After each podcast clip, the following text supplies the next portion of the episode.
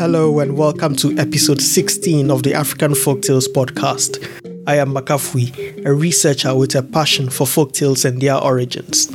In this episode, we delve into a tale from Liberia about the curiosity of Femba.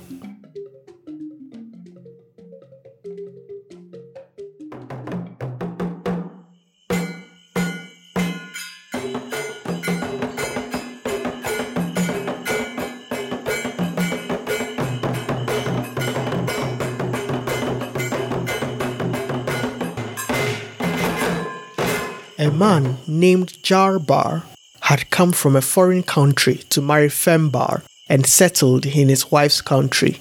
One day, when he was working on his farm, he saw a very strange serpent.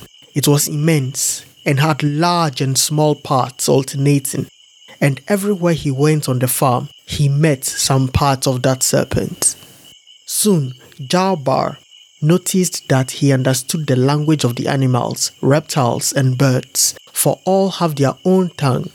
But in a vision, the gods warned him not to tell anyone how he gained this gift, but to keep the secret of everything. This gift of understanding was the result of having seen the serpent. The reptile would appear and talk to him at any time. Jarbar got used to this gift and to these strange visits too, but still he kept them a secret. For a long period of time, Jarbar greatly enjoyed this novelty of hearing what all the animal kingdom had to say, for they were often very wise.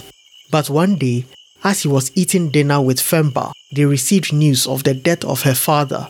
The next day, she put her house in order and prepared to go to her home village to join the mourners. In the morning, when she had everything arranged and was ready to start, she heard Jarbar laugh heartily in the room. She became angry and declared that he was laughing at her bereavement, and though he denied it, she remained suspicious. Finally, in desperation, he told her that if he explained the cause of his laughter, it would result in his death. She insisted, however, and at last he gave in and revealed the secret. Shortly after, he died for having disobeyed the command of the reptile. This sad event taught the wife that one should never be so curious as to insist upon knowing something that it is better for one not to know.